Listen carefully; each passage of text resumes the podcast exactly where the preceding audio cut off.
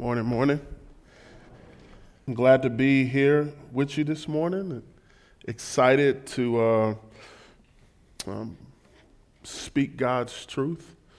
Uh, my hope is that um, we all are challenged and encouraged uh, as we walk out of the doors and as we hear.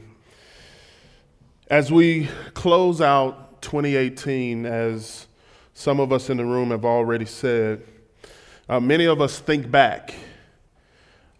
Um, in this room, I'm sure that there are thoughts of regret, there are thoughts of pain, memories of losses, and things that didn't go well. And yet, there are still in this room, maybe even by the same people, thoughts of how amazing things turned out this year.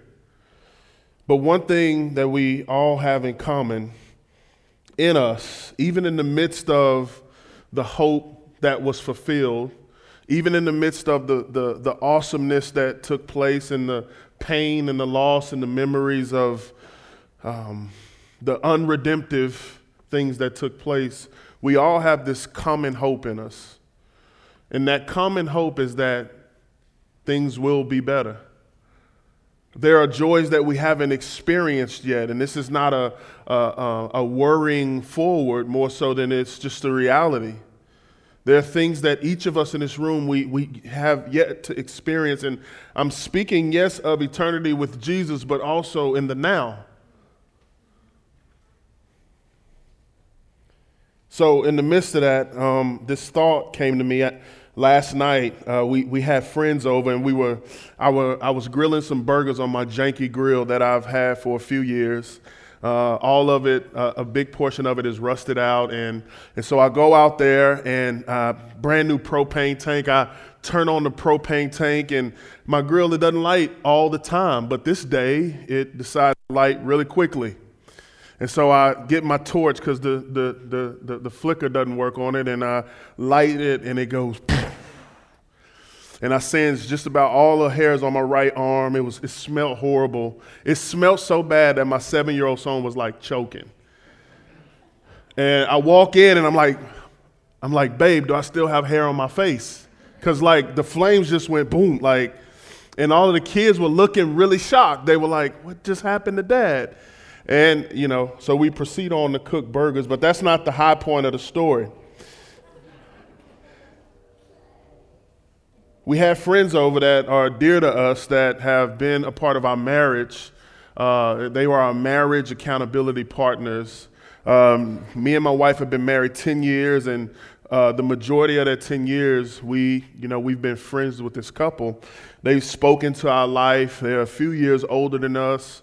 Um, they've spoken to our life. They've challenged both of us in it was amazing to have them over as they were passing through. And so we ate and we, we drank, we enjoyed, we had cupcakes, we, uh, we got ready to watch football. The kids played. I'm sure they broke things upstairs. Um, and it was fine. But as we got ready to end the night and our friends needed to continue on to their journey, they're from Houston, but they have family in Charlotte. Uh, we were saying our goodbyes, and our sons are uh, really kind. And so my, my oldest boy wanted to give their oldest son uh, a toy to take with him, right? Uh, and so they, and then my youngest boy, uh, Parker, who's very tender, uh, he, he wanted to kind of be like his little brother and do, uh, big brother and do the same thing.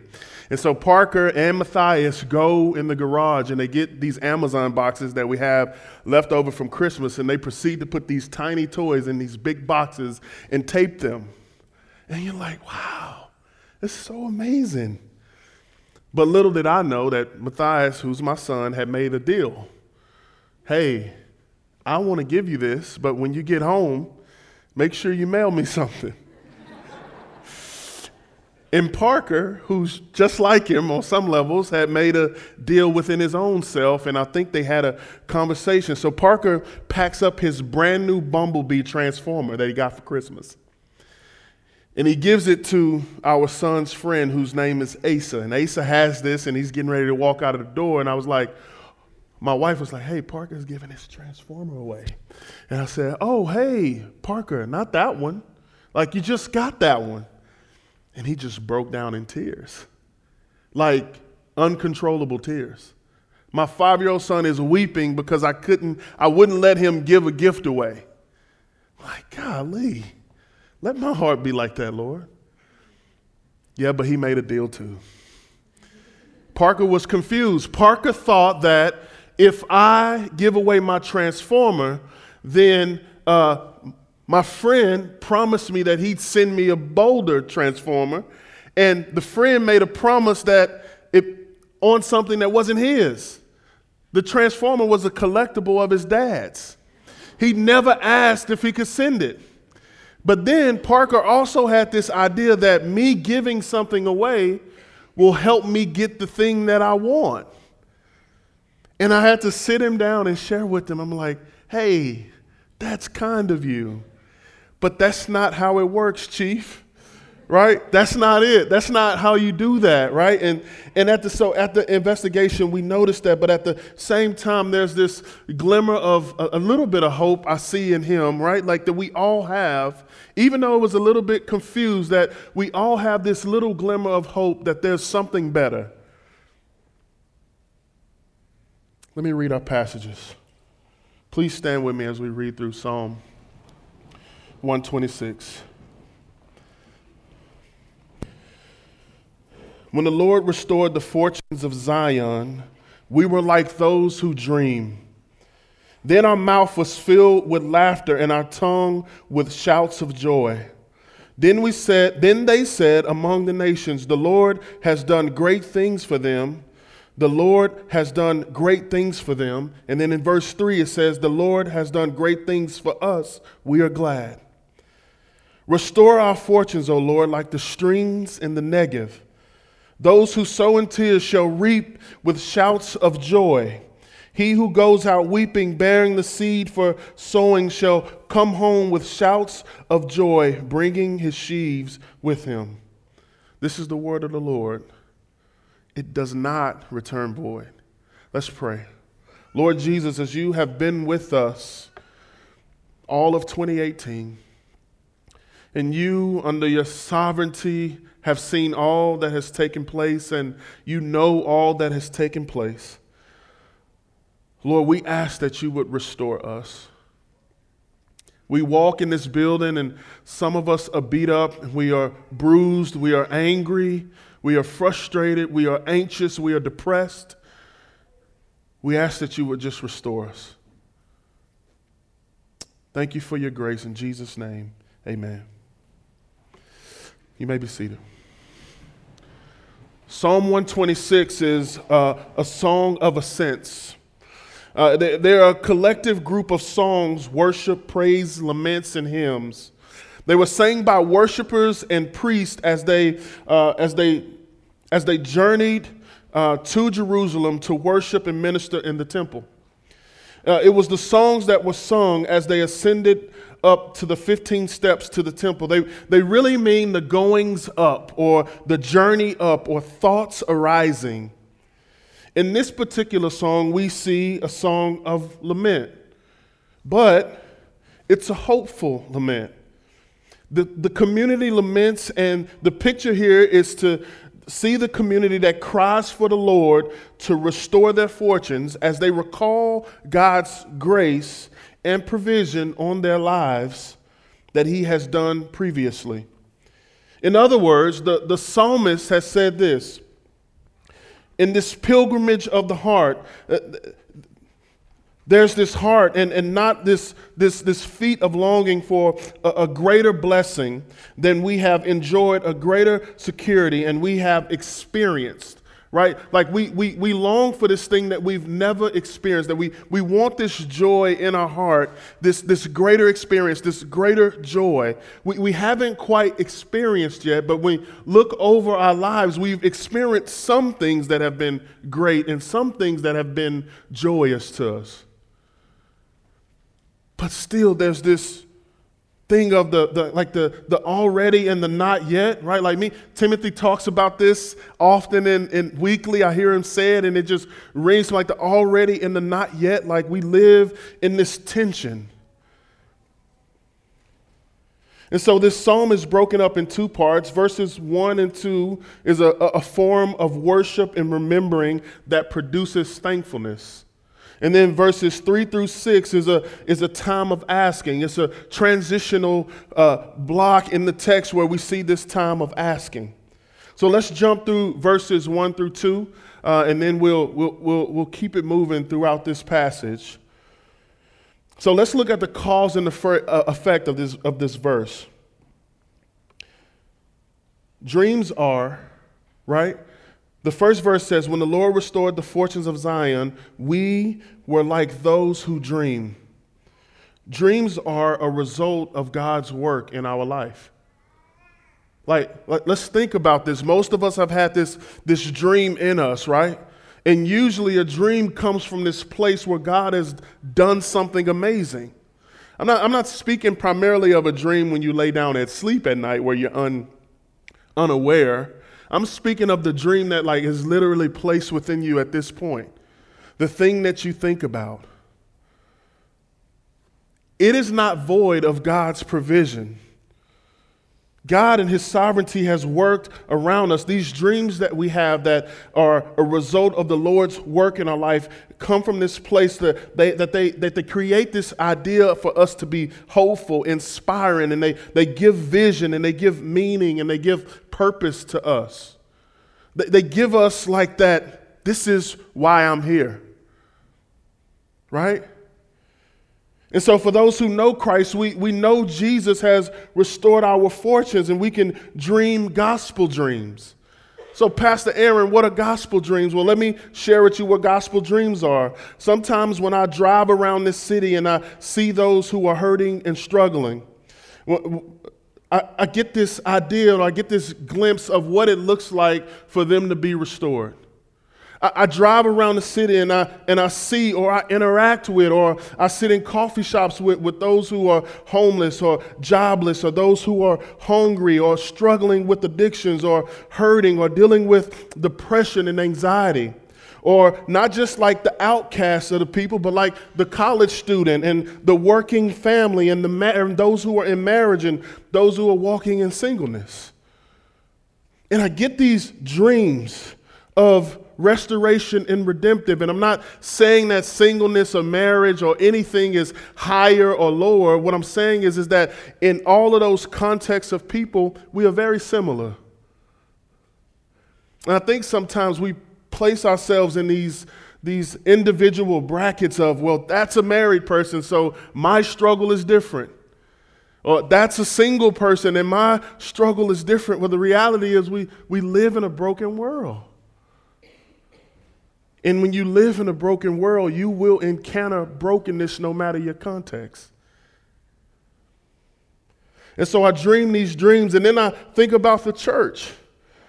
And I think about the church. I, I dream even more. I dream that for us to be a church, even though I'm just starting here, like I've been a pastor in, other, in another church, but my dream is that for us to be the church that God desires for us to be that the followers of Jesus Christ in this church would be the followers that God designed you to be. Ephesians tells us that we are saved by his grace. Like we not of ourselves, not of our works, that we are or his workmanship created in Christ Jesus to do good works that he has cr- created beforehand. That's a gospel dream that, that, that all of us would walk as his workmanship to do the things that he's created us to do beforehand. I want to see that dream come true. I dream of, of people being healed of anxiety and depression. This is a close one for me. I've been through anxiety, have struggled with before. I've been through two bouts of depression, have struggled with before. It never leaves me. It's always there, but it's also this weird despair and hope that God is with me as well. It's the already in the not yet because I've seen when the darkness is wiped away and I see the joy, but I've also sat in the darkness and I felt isolated and alone. It's just already and it's the not yet. I dreamed that we would have victory over sinful areas in our life. That God, through His Spirit, through, through the Word, through the, the, the truth that we read in Scriptures, that, that we would be able to walk in the power of the Spirit and claim the victory that we have in Christ Jesus over sin. I dream all of this because God has restored us. If you follow Christ Jesus, God has restored us. And because of this restoration of God in Jesus, we have mouths that are filled with laughter and joy. Follow along with me in the next few verses. Then our mouth was filled with laughter, and our hearts uh, and, and, our tongue with shouts of joy. And they said among the nations, The Lord has done great things for them. And then in verse 3, there's this, this, this cool transition where they begin to own it. It's not that the, the nations see, like other oftentimes we can see the blessing in other people's lives quicker than we can see the blessing in our own. The Lord has done great things for them. And then we go back, right? He hadn't done it for me. The Lord has done great things for them, but I haven't got what I thought. And then it's this ownership where we take this practice. I think God's grace to us is the ability to remember things. Even if those pain, those things might be painful, we can remember the joys that took place in the redemption that took place that brought us from those places. Let me challenge you this. It says they took this ownership and it said the Lord has done great things for us. And we are glad. That's just a little bit more personal, right? The nation said, hey, the Lord has done great things for them. And then we say, oh, wait, he has done great things for us, and we are glad. Let me share the story with you. I married my wife 10 years ago.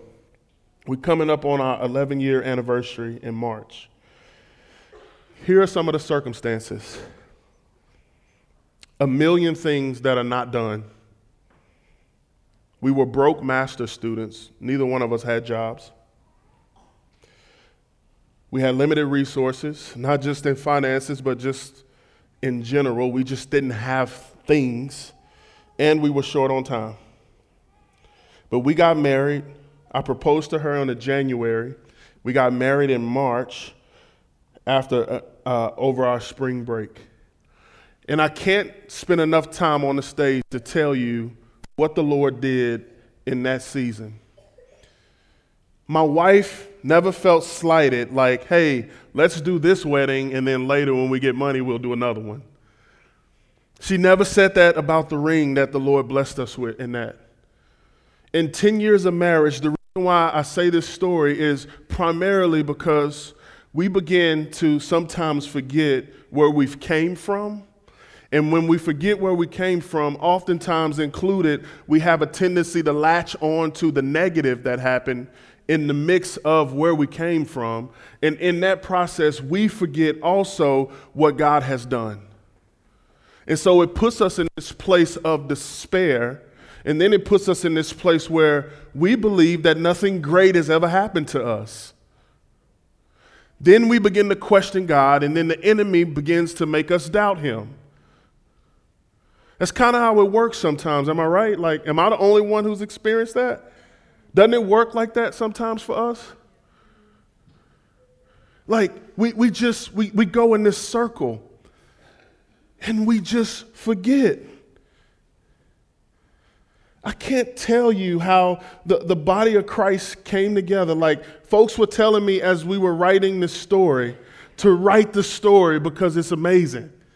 Like folks came together and like, here, take this, or hey, use this, marriage, honeymoon, engagement, you got it. And, and I'm not just speaking in the sense of like, hey, here's finances, make it happen. I'm speaking in the sense of how God utilized individuals like he utilizes us in the church to bring about redemption amongst the places that we have influence. Like, I say this us remembering the way God worked in our lives and how we use uh, and how He used the body of believers and how through that He demonstrated His goodness to the nations. Like all of the folks that came to our wedding, we we it, it, we invited people and we said, "Hey, come and see." And we use the verse in Psalm 66, verse 5 Come and see what, what God has done. He is awesome in his deeds towards the children of man. This literally brought about real laughter. And laughter is a sign of a cheerful heart, and a grateful heart, and shouts of joy from our tongues is the result. The Lord blesses us, and it demonstrates goodness to the nations. But the Lord blesses us differently when we own it and say, The Lord has blessed us, and we are glad. What about the church? As a church, we've experienced great things from God. I've sat and I've listened and I've heard the stories of victory over sin. I've sat and listened. I've heard the, the hardships that folks have came from. And although I haven't been here long, I've heard people through their prayer requests go through really hard things. And then uh, a few months later, I've heard people give praise reports on that really hard thing that they went through. And that's evidence of God's redemption and restoration. And although those things challenge their faith, they remain standing strong in the grace and the power of God. Christ Central, like I really believe that God's hand is here. I, I, believe his hand is on this church. I believe that his hand is on the individuals who sit, who come in week to week, who, who lead those city groups, who lead ministries. God's hand is on you. But my, my, my challenge is for you to be careful.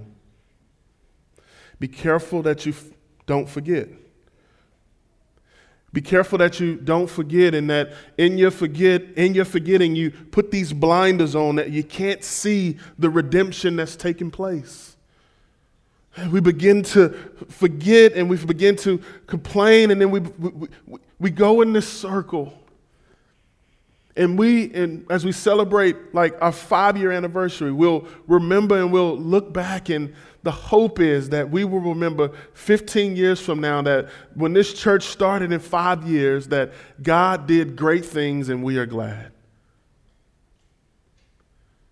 I'm not saying you ignore the things that bring about pain, because that's a part of our life. But I think God utilizes pain often to help us see the gladness and the joy that is before us as He forms us. By looking back at what God has done, it gives us the opportunity to ask vigorously. Like we can ask vigorously for, for His future provision. We can ask vigorously for His future help, His restoration, His healing, His redemption. Like we can ask, so listen to this in verses four through six. Follow me here. Restore our fortunes, O Lord, like the streams in the Negev. Those who sow in tears shall reap with shouts of joy. He who goes out weeping, bearing the seed, sowing, shall come home with shouts of joy, bringing his sheaves with him. Why the streams of the Negev? Because it was a dry, desolate place with no vegetation, and there was no growth, and it was lonely. Sometimes we get there. We get to this place in our spiritual journey. Sometimes it's right after this awesome season. Sometimes it's right after another dry season. But we get to these places where we get low. We get to these places where it's dry we get to these places where we don't see joy and we don't see laughter. We get to these places where we experience that loneliness, that despair, right? But the psalmist is saying, hey, I need you to restore me. I need, I need you to restore me. I, like the so this thing happens where in the spring the, the Negev that is dry and desolate in this desert place in between mountains, the spring happened and it's almost like a, a flash flood, which can be dangerous. But because of the dryness and how desolate it is, the ground absorbs and these streams form. And these streams are like living water, right? They give nurture to the land and things are produced and there's growth and there's joy and things are taking place that are prosperous. Lord, restore our fortunes like the streams of the Negev. So, Lord, when we've experienced these things, when we've experienced these hardships and these trials and these things that the Lord has allowed us to go through, we're asking Him now, like, Lord, like 2018 might have been that year for me. And this is not a New Year's resolution, this is a way of life. Like 2018 may have been just a, a desert year for me. It may have been a year where I just look back and I have to count my loss, losses. But my challenge to you is hey, I know you lost some, but you won a lot too.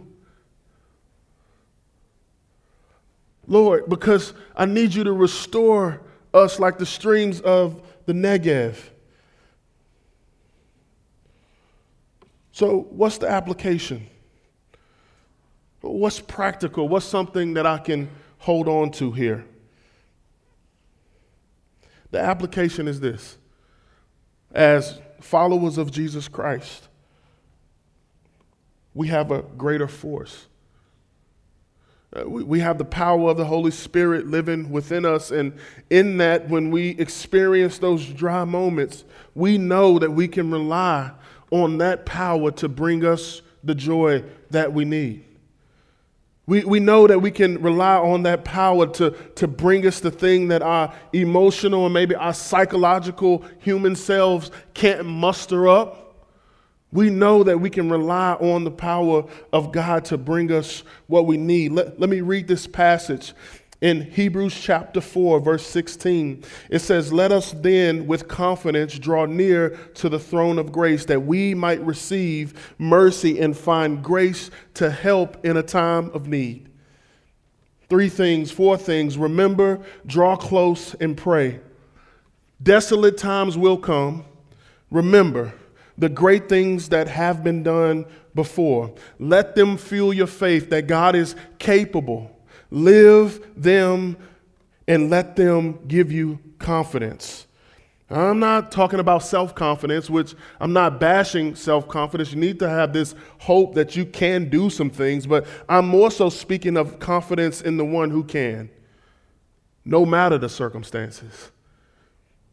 The next thing is to draw close. In times of struggle, which we will all have, we have to push in and we have to draw close. We, we have to ask Him, like, we, God, like, I'm struggling. Here I am. This is not working how I thought it would work, and now I have a struggle. Right? Like, like here I am, Lord. This, this is not how I saw it playing out. This is tension for me. Don't fade away from Him. Draw close to Him. Draw close. He, He's there. He, he hasn't left. He, he won't forsake us. He will not forsake you. So, so we remember, we draw close, and then we pray. We pray with expectation. Pray that God would do things through His great power. We don't pray these unbelieving prayers. We pray prayers with hope and expectation. Then we trust. Listen to this Trust that Jesus, who is able to raise the dead, able to heal the sick, control the elements, and most importantly, redeem us from the force of sin and death, is more than able to redeem us right now. And then, when you have that faith and that trust, even if He chooses not to, you still know that He could have. Y'all know the story, right? The guys, they were in the furnace, and even if our God doesn't, we know that He can. That's the faith we need to walk with on a regular. unwavering, believing that He can. It's not necessarily my belief, it's the character of God that, that He can.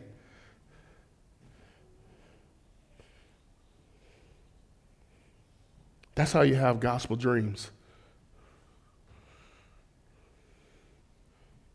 So let me ask you a question as we close it down. What work do you need God to do?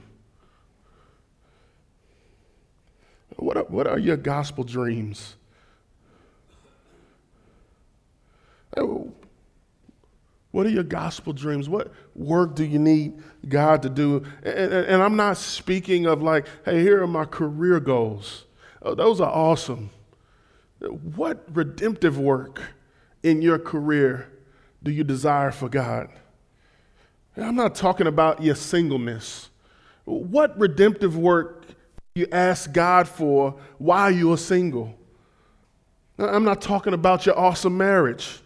Praise Jesus. What work of redemption can I utilize? Can I leverage my I'm not talking about your finances. How can I leverage my finances for the sake of the kingdom? I'm not talking about your social influence. Like I'm speaking more so on the fact of how do I utilize this, God? Like that's the question we need to be asking. My brain and my intelligence, my, my PhD, how do I navigate and leverage those things for the kingdom? Will you commit to boldly go before Him and ask Him for your needs? Can you, trusting that He can provide in ways that you can't even imagine? It's a thought. You don't have to raise your hand, but just within your heart, within yourself, can make a commitment in that way. Let me close and then I want to pray a prayer over us.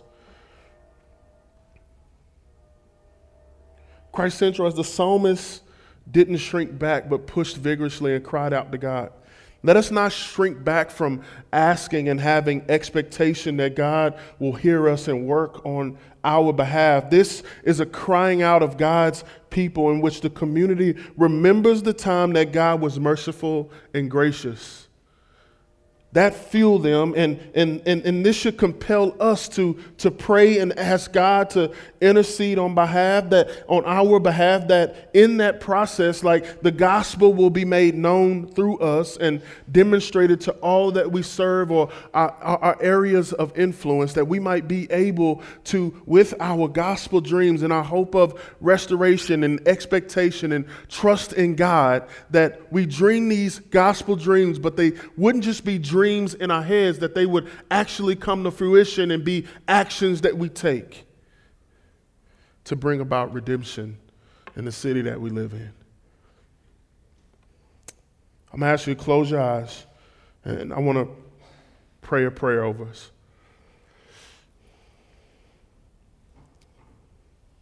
Lord, you have done great things. And now, God, we ask you to do great things corporately and individually. We ask you to turn our tears into laughter. We are asking you to redeem us. Oh Lord, that you would bless us and not just our church, but Lord, we pray that you would bless the churches in this city and that you would bless us corporately and individually. Will you again restore what has been taken from us because of sin? Will you again redeem our losses because of the evil that is in this world? Will you again heal us from our infirmities, Lord? Heal our hearts from the discord that tempts to destroy the gospel community. Like the streams of the Negev, Lord, we ask that you would replenish us, quench our thirst, help us to flourish and be fruitful in our life, our work, our play, and our rest. In Jesus' name, amen.